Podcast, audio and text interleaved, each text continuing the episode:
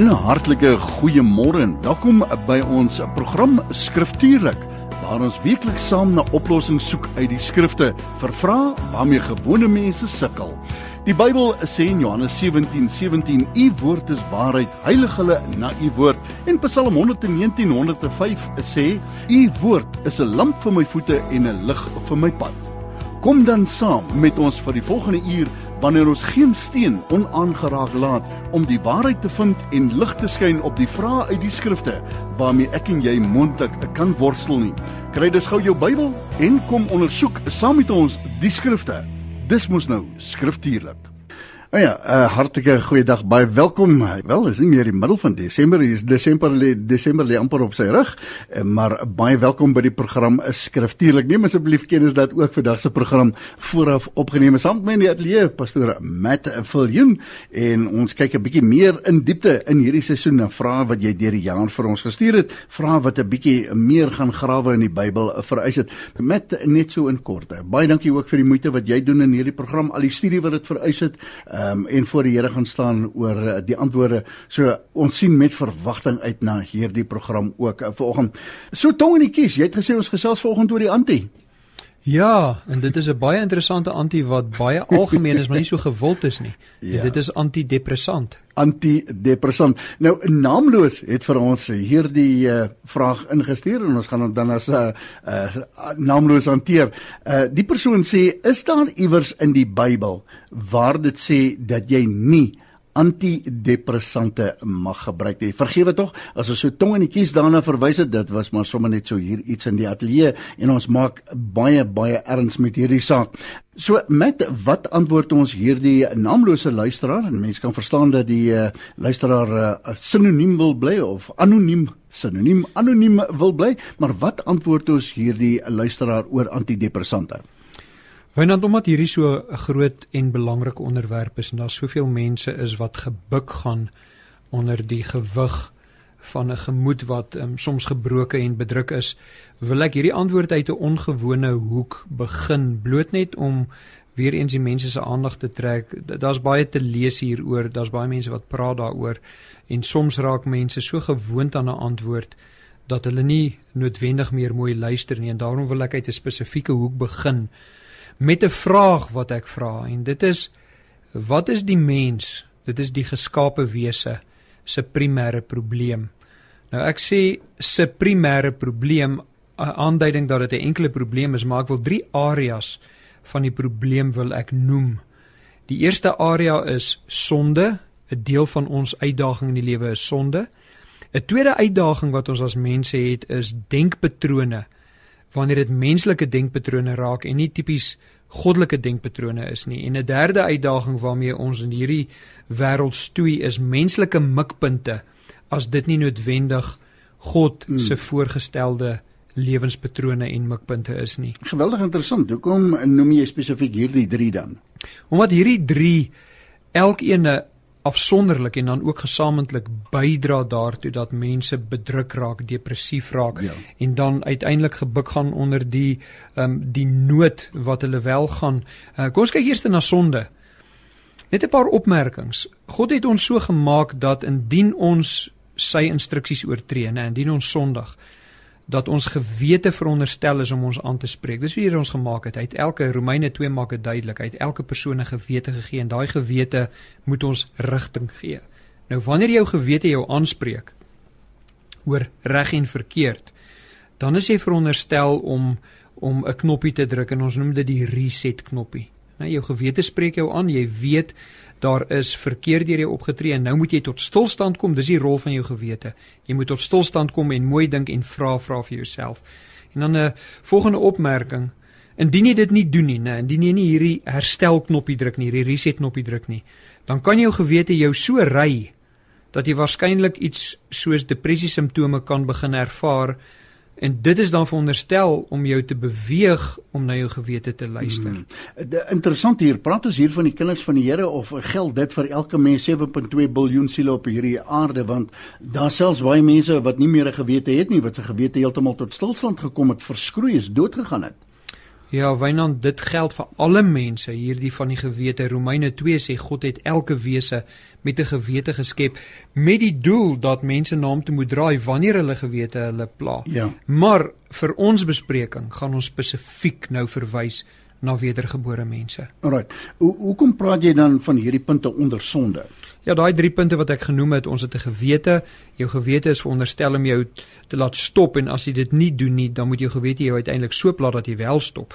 Jy vra hoekom hoekom noem ek hierdie punte? Want God gee ons die antwoord hoe ons so 'n situasie moet regstel wat ons bedruk maak.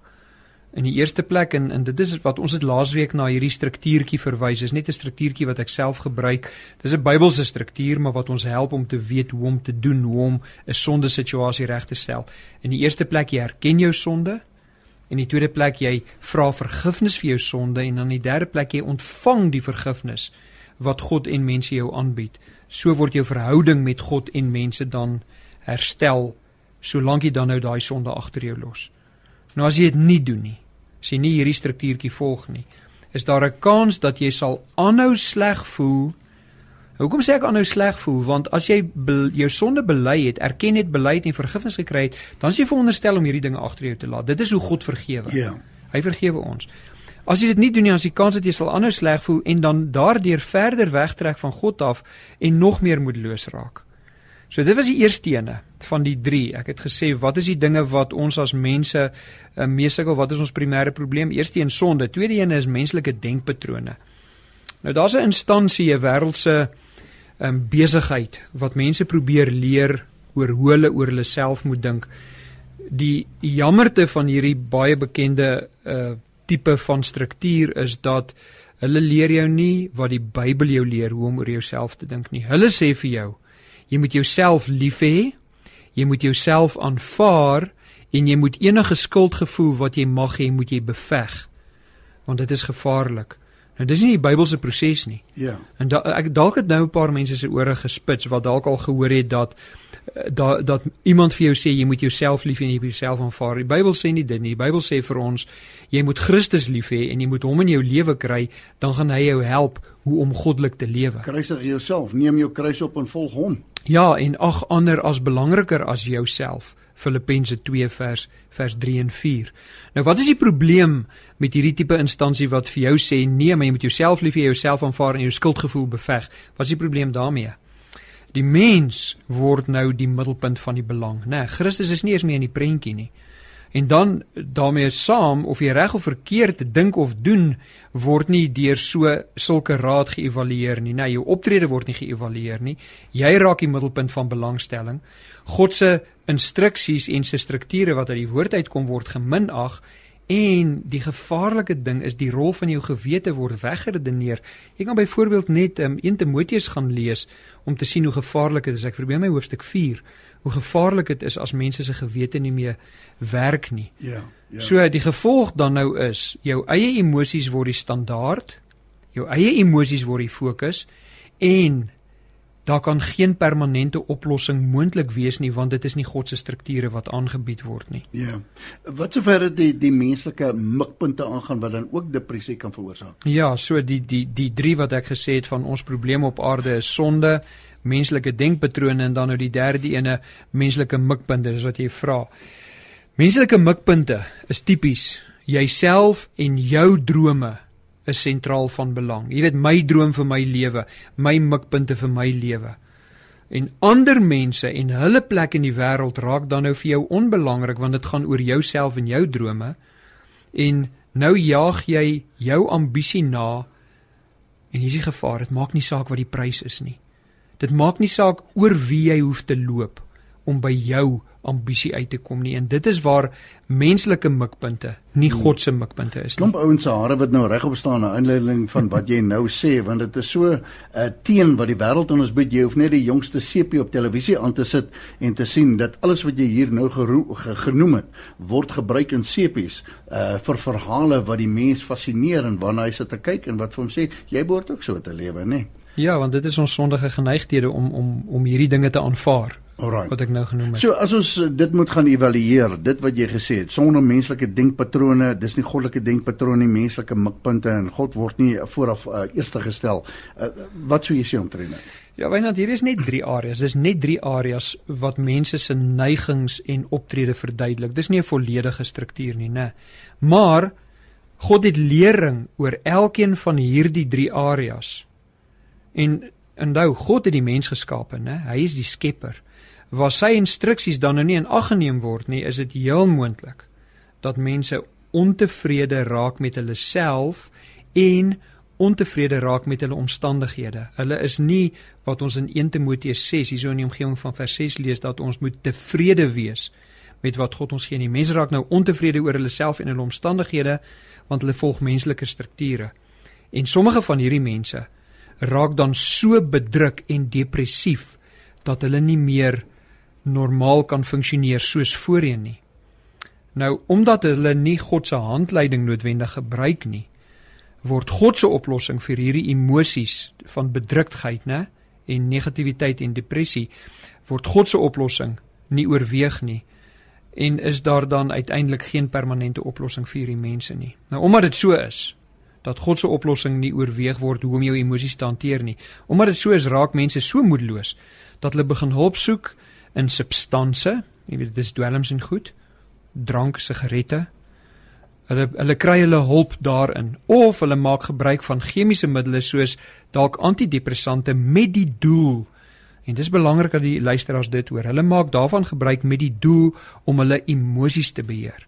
Nou let wel, ek sê nie dat daar nie 'n plek is vir so iets soos antidepressante om 'n spesifieke aksie te kan vanaf te kan hmm. loods nie. Ek sê nie so nie. Ek sê nie daar's geen plek hoegenaamd vir antidepressante nie.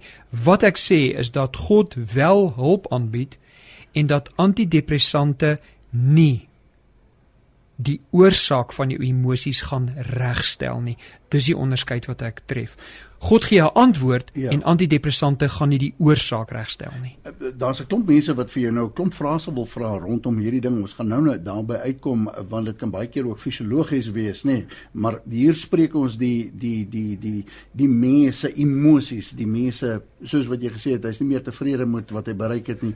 Uh, dis die mens in homself wat dan hierdie dinge veroorsaak. Ja, Wynand, kom ons raak net dan omdat jy dit nou noem, dalk dalk vergeet ons later. Ehm um, jy het gesê die opmerking wat jy gemaak het dit dit spreek nie uh, die fisiologie die fisiologie aan. Nou ja, ja. nou wat wy net hierna verwys is daar is ten minste twee liggaamlike kondisies wat identifiseerbaar is, dit kan gediagnoseer word en dis behandelbaar wat kan aanleiding gee tot emosies van bedruktheid.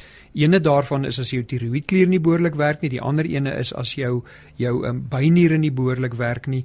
Ehm um, as as daardie tipe van uh, orgaanfunksies uh, of jou pankreas as as, as mense met suikersiekte byvoorbeeld sukkel as daardie tipe van orgaanfunksies nie meer is soos dit moet wees nie dit kan geïdentifiseer word gediagnoseer word deur mediese toetse en dit kan behandel word dit is nie waarvan ons hier praat Alright. nie Alright. baie dankie dat jy dit genoem het Alright so hoekom gaan antidepressante dan nie jou oorspronklike uitdagings oplos nie want dit is nooit ontwerp antidepressante is nooit ontwerp om jou oorspronklike uitdaging aan te spreek nie.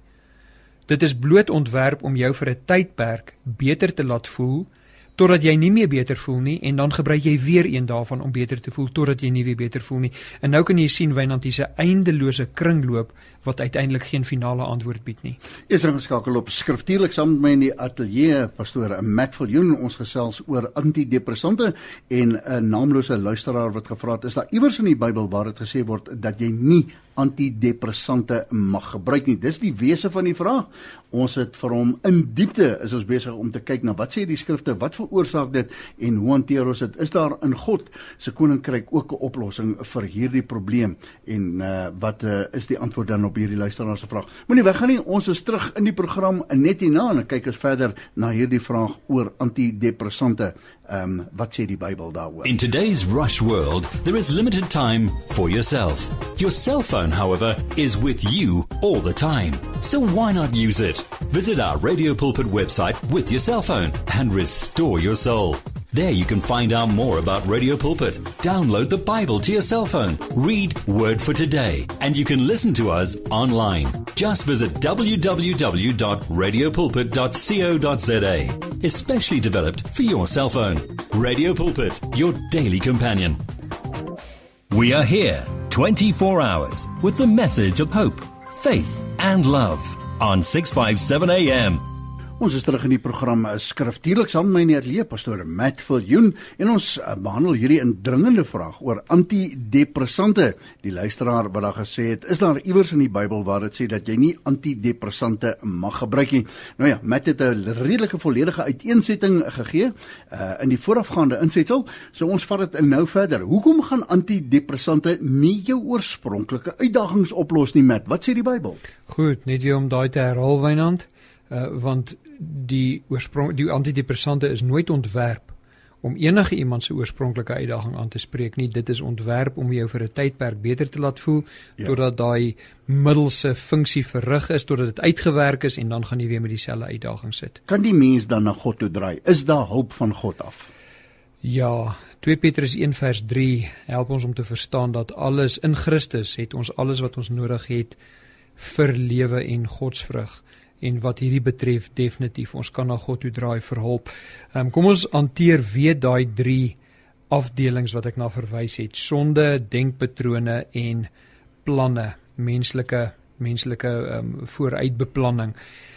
Hoe gaan ons by God hulp kry? Nou wat sonde betref, ek gaan vir elkeen van hierdie een of meer skrifgedeeltes gee wat sonde betref, hoe kan ons na God draai vir hulp? As dit sonde is, aanhoudende sonde wat ons gewete aanspreek en dit laat ons bedruk voel, hoe kan ons na God draai vir hulp? 1 Johannes 1 vers 8 tot 10. As ons sê dat ons nie sonde het nie, mislei ons onsself en is die waarheid nie in ons nie. As ons ons sondes bely, God is getrou en hy is regverdig. Hierdie is belangrik. God is getrou en God is regverdig altyd en daarom sal hy ons ons sondes vergeef as ons onsself van alle kwaad reinig sal hy ons van alle kwaad reinig. En dan vers 10 as ons sê dat ons nie gesondig het nie maak ons hom tot 'n leienaar en is sy woord nie in ons nie. So wat sonde betref hier is die antwoord dan. Erken jou sonde bely jou sonde vra vergifnis vir jou sonde werk daaraan om op te hou met jou sonde en wat uit hierdie vers uit kom veral vers 9 God gaan jou sonde vergewe en dan hoef jy nie met 'n skuldige gewete verder te sit nie, want in Christus het hy jou vrygemaak van daai sonde se gevolge. Ja. Jy hoef nie met bedruktheid te sit nie. Dis nie te sê en wynand hoe baie herinner ons mekaar aan hierdie ene.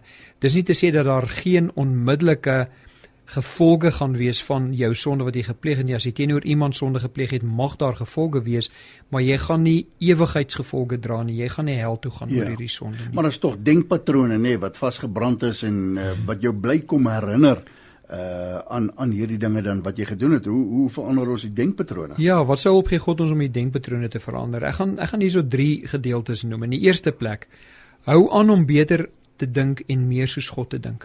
Romeine 12 vers 2. Julle moenie aan hierdie wêreld gelykvormig wees nie, maar verander word deur die vernuwing van julle denke. sien jy wat hy daar sê? Ja, ja. Jy moet anders dink sodat hier's die doel julle goed kan onderskei wat die wil van God is, wat vir hom goed is en aanneemlik is en volmaak is.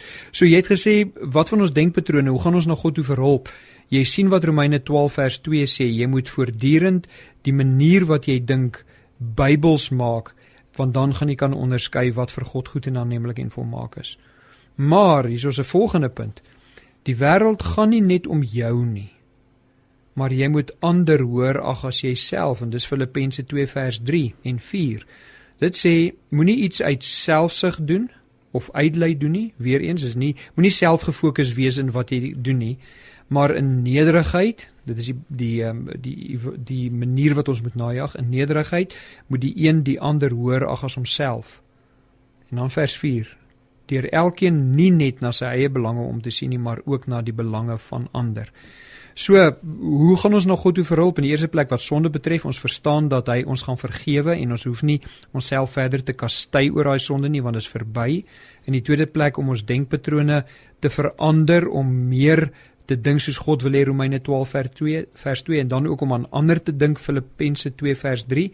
En dan die derde aspek onder die denkpatrone is dink primêr aan die regte tipe ding. Jo, want dit is so belangrik. Ja, nee, ja, ja. Ons moet ons moet aan die regte tipe goed dink. Filippense 4 vers 8 Ja, en die Bybel 9. gee selfs daar vir ons raad, nê? Hy gee ja, waar moet jy 4, dink? 8 en 9. Alles wat waar is Filippense 4:8. Alles wat waar is, alles wat eerbaar is, alles wat reg is, alles wat rein is, alles wat lieflik is, alles wat lof verdien. Ja, watter deeg of watter prysenswaardige saak daar ook al mag wees, rig julle gedagtes daarop. Vers 9. Wat julle van my geleer en ontvang en gehoor het en in my gesien het. Kyk wat sê Paulus hier. So hy sê hele handvol goeders. Wat julle van my Paulus geleer het, dit is wat God wil hê. Wat julle ontvang het, dis die evangelie. Wat julle gehoor het, dit is al hierdie waarheid en in my gesien het. Dis hoe ek dit doen. Hy sê doen hierdie dinge en die God van vrede sal met julle wees. So kan jy nou indink Wynand, iemand gaan deur 'n emosionele neerdrukkende tydperk en hy sê ek gaan Filippense 4 vers 8 en 9 gaan ek begin toepas. Ek gaan bedink wat waar is. Ek gaan bedink wat eerbaar is. Nou, wat met my gebeur Wynand wanneer my kop begin skeef draai, nê? Dan ek kom normaalweg net by die eerste ene uit. As ek begin dink alles wat waar is, nou begin ek sommer in Genesis 1. Wat is waar? God het die hemel en die aarde geskape Ja. en hy het vir ons 'n rustydperk gegee. En hy het in Genesis 3 sonde vergewe en 'n verlosser gegee. En dan kan ons aangaan. Genesis sê hy het die vloed gestuur maar hy het mense uitgeroei. Hoe hoe ver hy het mense uitgekies en hulle nie vernietig nie. Hoe ver gaan jy kom voordat jy eers deur die eerste twee boeke van die Bybel is Ja. om jou gedagtes reg te rig? Nou, dit is dan nou wat sonde betref en wat denkpatrone betref. Die derde aspek mos was wat planne betref, wêreldse planne. Hoe gaan ons na God toe vir hulp daarvoor? En ek gaan ook hierso drie versies noem. In die eerste plek daar moet by ons 'n oor, oorkoepelende 'n algemene beginsel wees wanneer ons planne maak. Wanneer ons beplan vir wat ook al ons wil doen en wat is dit? Dis in Prediker 12 vers 13. Dit sê die slotsom is nadat alles gehoor is, betoon ons sag vir God en kom sy gebooie na. Dit geld vir die hele mensdom.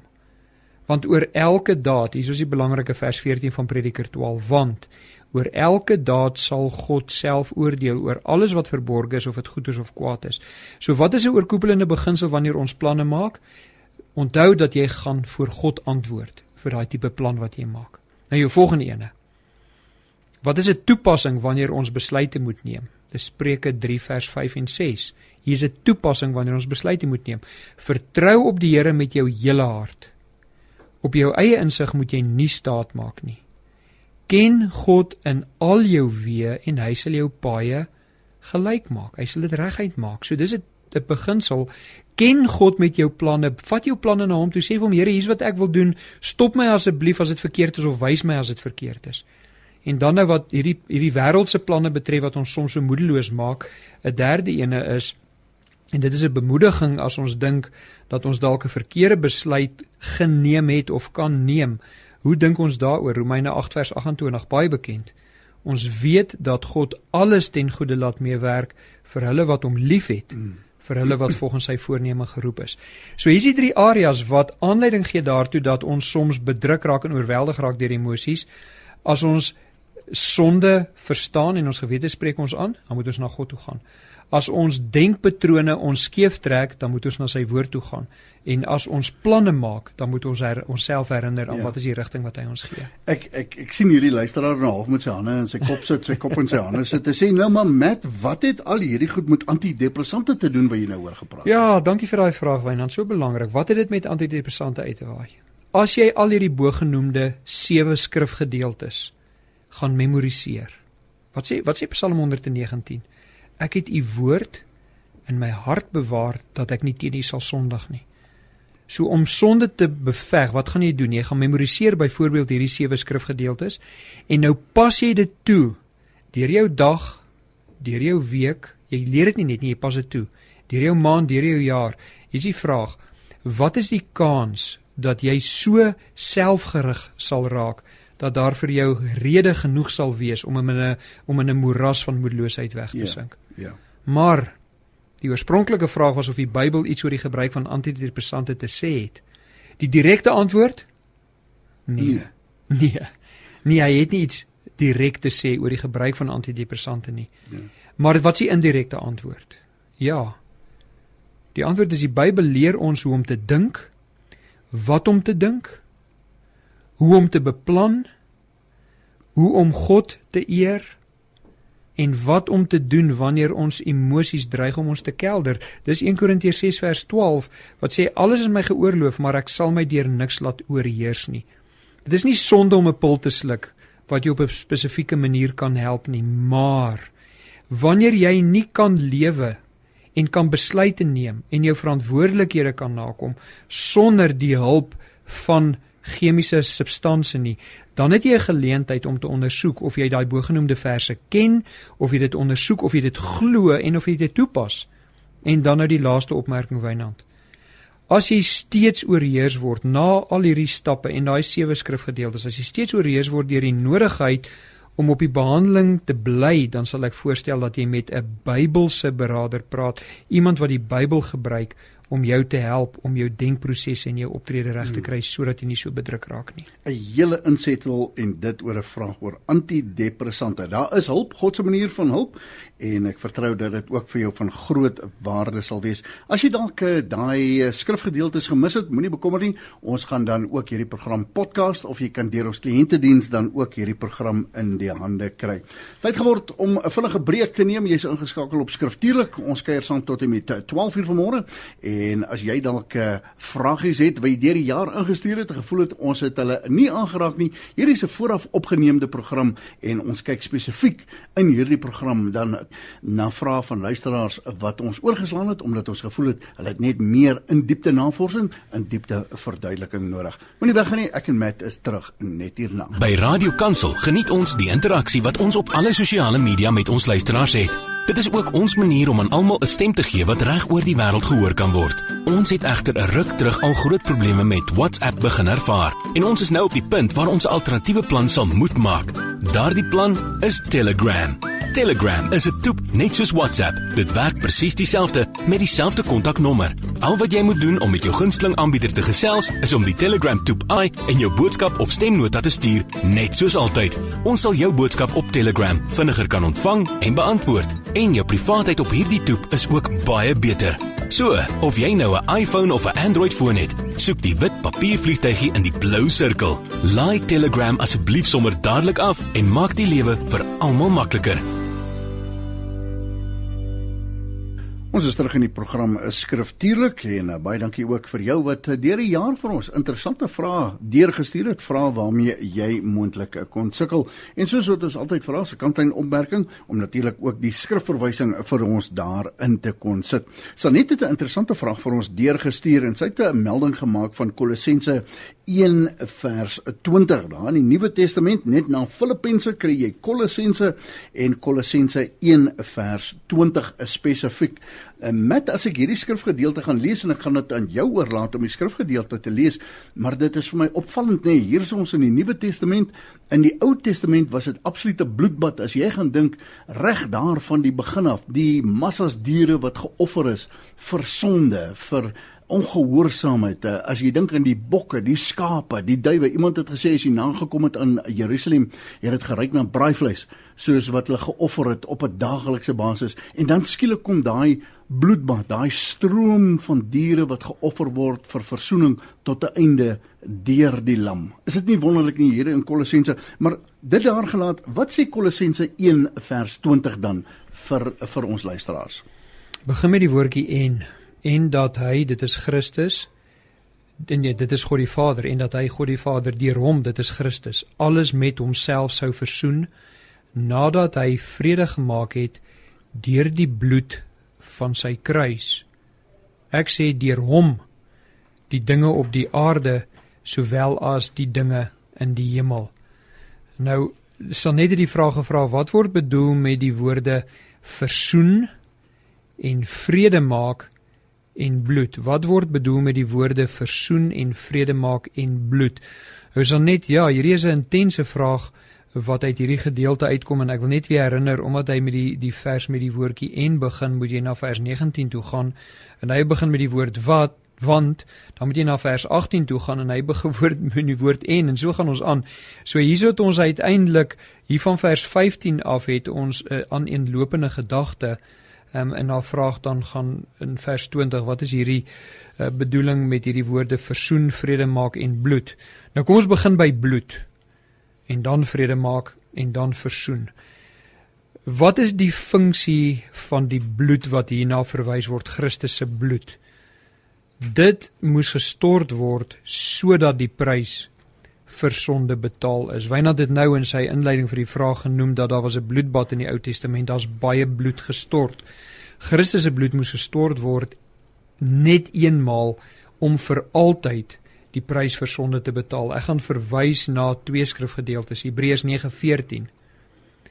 Hebreërs 9:14 sê: "Hoeveel te meer sal die bloed van Christus wat homself deur die ewige Gees aan God sonder smet geoffer het, julle gewete reinig van dooie werke om die lewende God te dien." Wanneer ons die vorige vraag het ons daai ding oor antidepressante behandel, nê, nee, ja, en hoe mense ja. gewete jou kan opkuil. Nou hierso maak dit baie duidelik dat die bloed van Christus, daar hy homself geoffer het vir ons, help ons om ons gewete te reinig. En dan van die dooie werke om die lewende God te dien, né? Die tweede vers, Efesiërs 2 vers 13.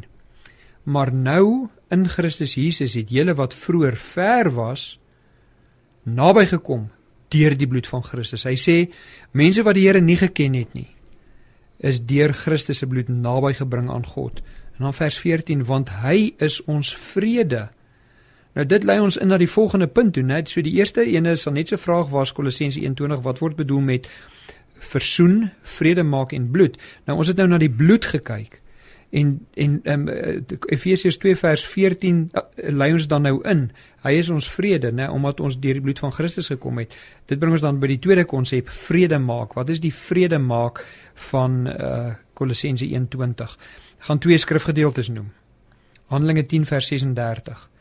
Dit is die woord wat hy gestuur het aan die kinders van Israel toe hy die evangelie van vrede verkondig het deur Jesus Christus.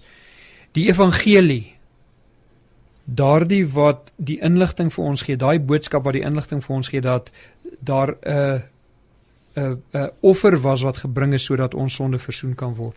Dit is die evangelie van vrede. Wat beteken dit as die evangelie is van vrede? Dit is die evangelie wat ons in vrede bring met God die Vader. God die Vader is 'n regter. Hy gaan sonde oordeel en wanneer ons die evangelie hoor en aanvaar en Christus in ons begin leef, dan het ons vrede met God. Die ander skrifgie is Romeine 5 vers 1. Omdat ons dan uit die geloof geregverdig is, het ons vrede by God deur ons Here Jesus Christus. Selfe gedagte. Christus se werk het vir ons vrede by God gebring omdat ons in geloof die evangelie aanvaar het. Dit bring ons by die laaste ene, versoening. Wat beteken die woord versoen? So versoen vrede maak bloed. Ons het nou gekyk andersterom. Bloed vrede maak en nou versoening. Romeine 5 vers 10. Want as ons terwyl ons nog vyande was met God versoen is deur die dood van sy seun, veel meer sal ons deur sy lewe gered word nou dat ons versoen is. So al wat hy hierso wys is dat Christus se werk het met on, het ons in verhouding met God die Vader gebring. En dan die laaste ene 2 Korintiërs 5 vers 19. 2 Korintiërs 5:19 naamlik dat God in Christus die wêreld met homself versoen het deur hulle hul misdade nie toe te reken nie en die woord van die verzoening aan ons toe te vertrou.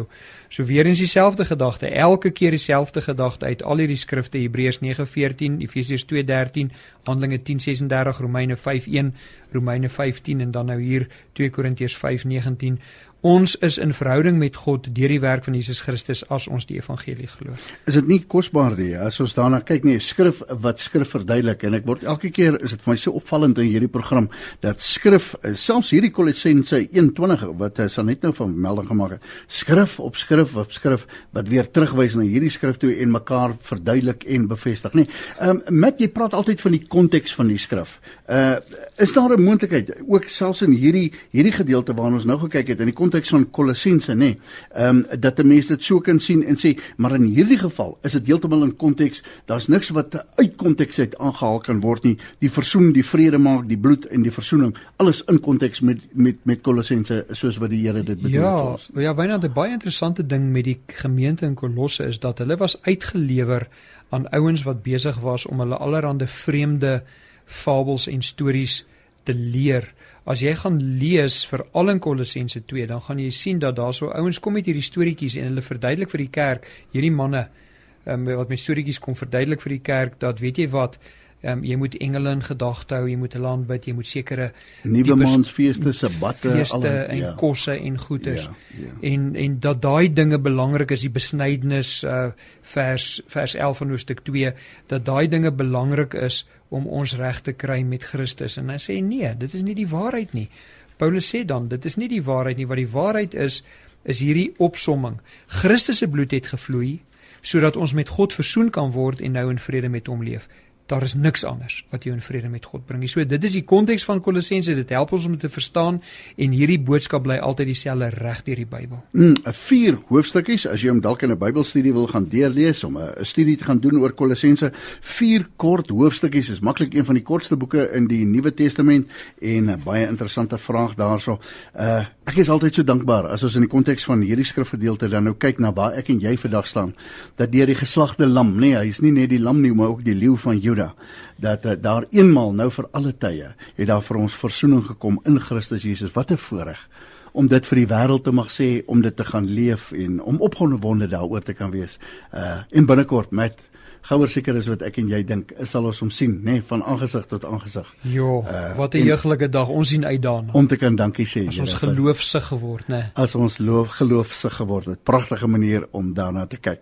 Nou ja, die tyd is uh, besig om aan te stap. Ons het uh, nog so bykans 12 minute om uh, na vrae te kyk. En neem asseblief kennis dat hierdie program opgeneem is. Uh, uh, bespreek ons in diepte dan die vrae wat jy vir ons uh, deurgestuur het hier na die ateljee toe en uh, baie van ons luisteraars het hier deur die jaar gevra, maar waar is daai vraag van my? Ek het dan so 'n goeie vraag gevra. Waar is hy? In hierdie program uh, hier oor Desember, vooraf opgeneem en baie navorsing, baie Bybelstudie gedoen oor hierdie vraag. So baie dankie aan jou wat die ritme van hierdie program bepaal en alles tot lof en eer van die Here. Moenie weggaan nie. Ek en Matt Viljoen is terug met uh, die volgende luisteraar se vraag net hierna. In today's rush world, there is limited time for yourself. Your cell phone, however, is with you all the time. So why not use it? Visit our Radio Pulpit website with your cell phone and restore your soul. There you can find out more about Radio Pulpit. Download the Bible to your cell phone, read Word for Today, and you can listen to us online. Just visit www.radiopulpit.co.za. Especially developed for your cell phone. Radio Pulpit, your daily companion. Come live the life at 657 AM. Nou, ons is terug vir die laaste gedeelte van hierdie program en uh, baie dankie ook uh, vir jou wat saam met ons kuier in die program Skriftuurlik. Vervolgens dan 'n uh, frikkie aan die beurt, 'n uh, frikkie, baie interessante 'n uh, Bybelse vraag daar uit uh, 1 Timoteus 5 vers 8. 1 Timoteus 5 vers 8. Met kan ek dit oorlaat aan jou en vir jou vra wat staan in 1 Timoteus 5 vers 8 en dan gaan ons na frikkie se vraag toe. Ja, hierdie is so 'n praktiese gedeelte. Daar staan: "Maar iemand wat vir sy eie mense en vir al sy huisgenote nie sorg nie, het die geloof verloon en is slegter as 'n ongelowige." Wow. En Frikkie vra toe. hy vra net verduidelik dit. O, verduidelik dit. Dis al wat hy wil. Ja, ja. Goed, uh wanneer ons moet altyd teruggaan sodat ons seker is dat as al luisteraars is wat nie gereeld luister nie en ons gereelde opmerkings hoor dat ons hulle kan herinner dit wat hulle nog nie gehoor het nie. En dit is dat geen gedeelte van die Bybel onafhanklik gelees moet word van die direkte konteks nie en dan ook nie van die omliggende gedeeltes nie. So nou het ons 1 Korintiërs 5 vers 8 gelees, maar daar is 'n konteks, 'n direkte konteks wat ons in ag moet neem en dan is daar omliggende gedeeltes wat ons in ag moet neem. Ons kan geen gedeelte van die Bybel los lees van die res van die Bybel en ook nie los van ander leerstellings nie. Een leerstelling raak aan 'n ander leerstelling, soos byvoorbeeld as die Vader God is, dan raak dit aan die leerstelling dat Christus God is. Dit is maar net 'n voorbeeld. Ehm um, So as ons 'n gedeeltjie kry in die Bybel, dink in terme van dit wat daar om is. Een vers is in 'n hoofstuk, is in 'n boek, is in 'n testament, is in die Bybel, net om om die wyeer kringende impak daarvan te verduidelik. Om hierdie rede herinner ons onsself dat 1 Timoteus hoofstuk 1 tot hoofstuk 4 die agtergrond is van 1 Timoteus 5. As jy hierdie alleen gaan lees 1 Timoteus 5 vers uh 8 dan gaan jy nie heeltemal 'n goeie beeld kan vorm van wat hier aan die gang is nie. So kom ons kyk gou-gou wat is dan die agtergrond van 1 Timoteus 1 tot 4. In hoofstuk 1 Paulus is besig om vir Timoteus te skryf wat die pastoor is. Hy's 'n jong man Timoteus. Hy's hy's die pastoor in 'n in 'n gemeente in die stad Efese en Paulus is besig om vir hom 'n brief te skryf om hom sekere goeders oor te waarsku en te leer en in hoofstuk 1 waarsku Paulus vir Timoteus dat daar ouens in die kerk is wat 'n vals boodskap bring. Hulle is vals leraars binne in die kerk. Hulle bring verdraaide leringe. Dis hoofstuk 1. Paulus gee die waarskuwing aan Timoteus oppas vir hierdie ouens in die kerk. Dan hoofstuk 2 en 3 leer die gemeente wat die orde struktuur binne die gemeente moet wees, hoe 'n gemeente bestuur en bedryf moet word. Kan jy glo Wynand? Vir twee hoofstukke en ons kry dieselfde in Efesiërs uh, hoofstuk 2 en 3 ook, soortgelyke dinge, dat daar dele in die Bybel is wat ons leer hoe 'n kerk moet lyk en wat binne 'n kerk aan die gang moet wees. Is nou maar jammer as ons om ons kyk en ons sien sommige van die die voorbeeld word glad nie gevolg ja, nie. Nee, van sommige van die konserte wat aan die gang is. Ja. Dit ja. wanneer die Bybel duidelik is wat daar aan die gang moet wees. So hoofstuk 2 en 3 leer die gemeente oor die orde strukture, wie watter verantwoordelikheid het en wie watter verantwoordelikheid nie het nie. Wie wat moet doen en wie wat nie moet doen nie. En dan hoofstuk 4 bring die kontras tussen die mense wat wegval uit die gemeente uit omdat hulle hierdie verkeerde misleidende vals boodskap aanvaar. Aan die een kant is hoofstuk 4 en aan die ander kant hoofstuk 4 Timoteus wat daarop moet let dat sy boodskap suiwer moet wees want mense kan daardeur gered word. So net weer vinnig. Hoofstuk 1 Oppas, daar's vals leraars met 'n vals boodskap. Hoofstuk 2 Hier is hoe die orde binne die kerk moet lei. Hierdie mense mag dit doen en daai mense mag dit nie doen nie. Hoofstuk Daar's mense wat gaan wegval uit die gemeente uit omdat hulle die vals boodskap gaan volg, maar jy Timoteus as pastoor moet sorg dat jou boodskap die ware boodskap is want dit kan mense red. Nou in hierdie mengelmoes in hierdie eerste 4 hoofstukke van valsleringe, waarskuwings, verantwoordelikhede, rolle, ons kan verstaan dat daar maklik spanning kan ontstaan binne verhoudinge. En dan nou in 1 Timoteus 5 hierdie hoofstuk raak Paulus aan die aan die hantering van verskeie van hierdie verhoudinge binne die gemeente. En hier is dan een van die moeilike gesprekke waarvan 1 Timoteus 5 praat. En hier is die agtergrond waarin vers 8 voorkom. Die agtergrond is dat daar is so iets soos weduwees in 'n gemeente. En daar is jong weduwees en ouer weduwees. Wat is 'n weduwees? 'n Vrou wie se lewensmaat dood gegaan het. En nou moet daar besluit word of hierdie vrou binne die gemeente deur die gemeente ondersteun moet word of deur haar familie ondersteun moet word. Dis 'n interessante onder, onderskeiding wat getref word, hè. Daar's sommige geweduwees wat deur die gemeente versorg moet word, maar daar's ander weduwees wat deur hulle familie versorg moet word. En dit bring ons dan by vers 8 en ek gaan weer Frikkie se vraag lees. Sy vraag is verduidelik. Ek gaan weer die vers lees, 1 Timoteus 5 vers 8. Maar iemand wat vir sy eie mense en veral sy huisgenote nie sorg nie, het die geloof verloon en is slegter as 'n ongelowige. Nou die die oorspronklike taal help ons hier die konstruksie van die Grieks hier impliseer dat hierdie beginsel oortree was in Efese dat daar 'n weduwee was wat nie deur die gemeente versorg moes word nie as gevolg van haar omstandighede. Hy was dit nie nodig vir die gemeente om haar te versorg nie, maar dat die mense wat haar moes versorg, haar nie wou versorg nie. Dit is die implikasie. Nou hoekom sê hy Hoekom sê Paulus hier hulle die geloof verloon en is slegter as ongelowiges? Want ons weet daar is ongelowige mense wat vir mekaar sorg. Paulus sê, "Hey, gemeente, julle het God se instruksie dat julle mekaar moet versorg en julle doen dit nie." En dit maak jou slegter as die ongelowiges om jou want hulle steur hulle nie aan God nie, maar hulle versorg mekaar wel. Ons sien 'n 'n verwysing hierna in 'n ander boek wat Paulus geskryf het, Tessalonisense in die eerste boekie 1 Tessalonisense hoofstuk 4 vers 9 skryf Paulus oor broederliefde het julle nie nodig dat ons vir julle skrywe nie want julle is self deur God geleer om mekaar lief te hê. Nou God het die algemene beginsel vir julle gegee, julle moet mekaar lief hê. 1 Tes 4:9 en God het ook die spesifieke beginsel gegee.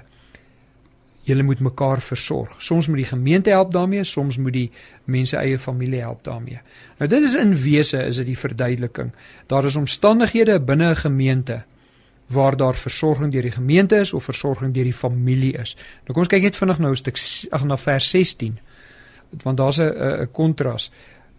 Vers 16 sê as 'n gelowige vrou weduwees in haar familie het, laat sy hulle help sodat die gemeente nie belas word nie en ondersteuning kan gee dan die gemeente dan kan ondersteuning gee aan die weduwees wat werklik alleen is. Nou al ek ek het net vers 16 gelees in samewerking met vers 8. Weereens daar is omstandighede waar die gemeente help en daar is omstandighede waar die familie moet help en die gemeente moet sorg dat hulle daai twee onderskei.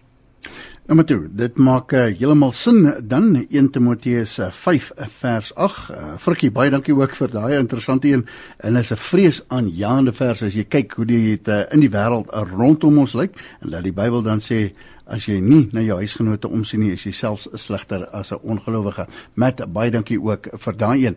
Ons volgende vraag hier kom ook uit die skrifte uit en dit verwys daarna Openbaring 12:16. Openbaring 12:16 heel agter in jou Bybel En uh, ek as ek dit mis het, is daar 22 hoofstukke in Openbaring, min of meer in die middel van Openbaring, Openbaring 12:16 en ook Jesaja 66 verse 8 tot 12. Die vraag wat die luisteraar daar vra is, word hier na die aarde verwys of word hier na 'n vrou verwys? Baie interessante een en daai, nê, die aarde en die vrou. Wat die ene sê die Bybel vir ons? Met wil jy gou vir ons daai skrifgedeeltes moontlik net lees vir hulle wat nie 'n Bybel byderhand het nie? Ja, Wynand, eh, ek ek wil graag so begin. Hier is simboliek ter sprake in hierdie gedeeltes en en hierdie simboliek verwys na 'n realiteit. So wanneer ons na die Openbaring 12:16 ene gaan kyk, Openbaring 12:16, ehm um, of hoor my nou, ek is ek Openbaring, ek moet uh, Openbaring is Revelation, né? Ja. Om reg nie te kry. Openbaring 12:16 en die aarde het die vrou te hulp gekom en die aarde het sy mond oopgemaak en die rivier opgesluk wat die draak uit sy bek uitgegooi het. Dit klink vreemd, maar hier is 'n vrou en die aarde het die vrou te hulp gekom. En nou kan ons verstaan hoekom die luisteraar vra as dit die aarde of 'n vrou wat hierso ter sprake is. Nou onthou ek het gesê hierdie is simboliek wat wys na realiteit. Openbaring 12 vers 1 gaan ons help. Daar staan en 'n groot teken het in die hemel verskyn, 'n teken, né? 'n Vrou wat met die son bekleed was Nou weet ons al klaar dat hier so 'n simboliek. 'n Vrou wat met die son bekleed was en die maan was onder haar voete en op haar hoof 'n kroon van 12 sterre. Nou as ons die hele Openbaring 12 lees met al hierdie simboliek, dan gaan ons weet dat hierdie vrou verteenwoordig die nasie Israel. Daar's baie inligting in die eerste 12 verse van Openbaring 12 in die eerste 16 verse van Openbaring 12 om ons te help verstaan dat die vrou word verteenwo of die vrou verteenwoordig die nasie Israel. So word hier van 'n vrou van die aarde gepraat, hier word van die nasie Israel gepraat. Israel word gereeld voorgehou as die vrou van God. Hierso is 'n voorbeeld Jesaja 54 vers 5. Daar staan want jou maker is jou man. God praat met Israel. Jou maker is jou man. Die Here van die leerskare is sy naam en die heilige van Israel is jou verlosser. So ons weet dat dit so is dat die Bybel Israel voorhou as die vrou van God en daarom kan ons verstaan in Openbaring 12 vers 1 tot vers 16 dat hier na Israel verwys word in die beeld van 'n vrou en ook vers 2 tot 5 wys ons dan dat daar verder van Satan en dan van Christus se geboorte gepraat word. Die hele beeld hierso is deel van die geskiedenis van Israel. So primêr word hier van Israel gepraat en die beeld van 'n vrou word gebruik. En daai tweede gedeelte dan, eh, Jesaja waarna hy verwys het? Ja, gaan van vers 7 tot vers 11 lees net van Jesaja 66. Daar staan: "Bring 'n vrou 'n kind in die wêreld voordat sy geboortepyne het. Kry sy 'n kind voordat die pyne haar oorval?" Wie het al so iets gehoor? Wie het dit al gesien? Word 'n land op een dag gebore of word 'n nasie in een oomblik in die wêreld gebring? Maar Sion het skaars geboortepyne gekry of sy het haar kinders in die wêreld gebring. Sou ek, sê God, die moederskoot laat oopgaan en nie 'n geboorte laat plaasvind nie? vra die Here.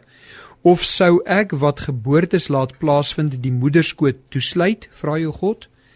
Wees bly saam met Jerusalem en juig saam met haar, almal wat haar liefhet. Wees vrolik saam met haar, almal wat oor haar getreur het.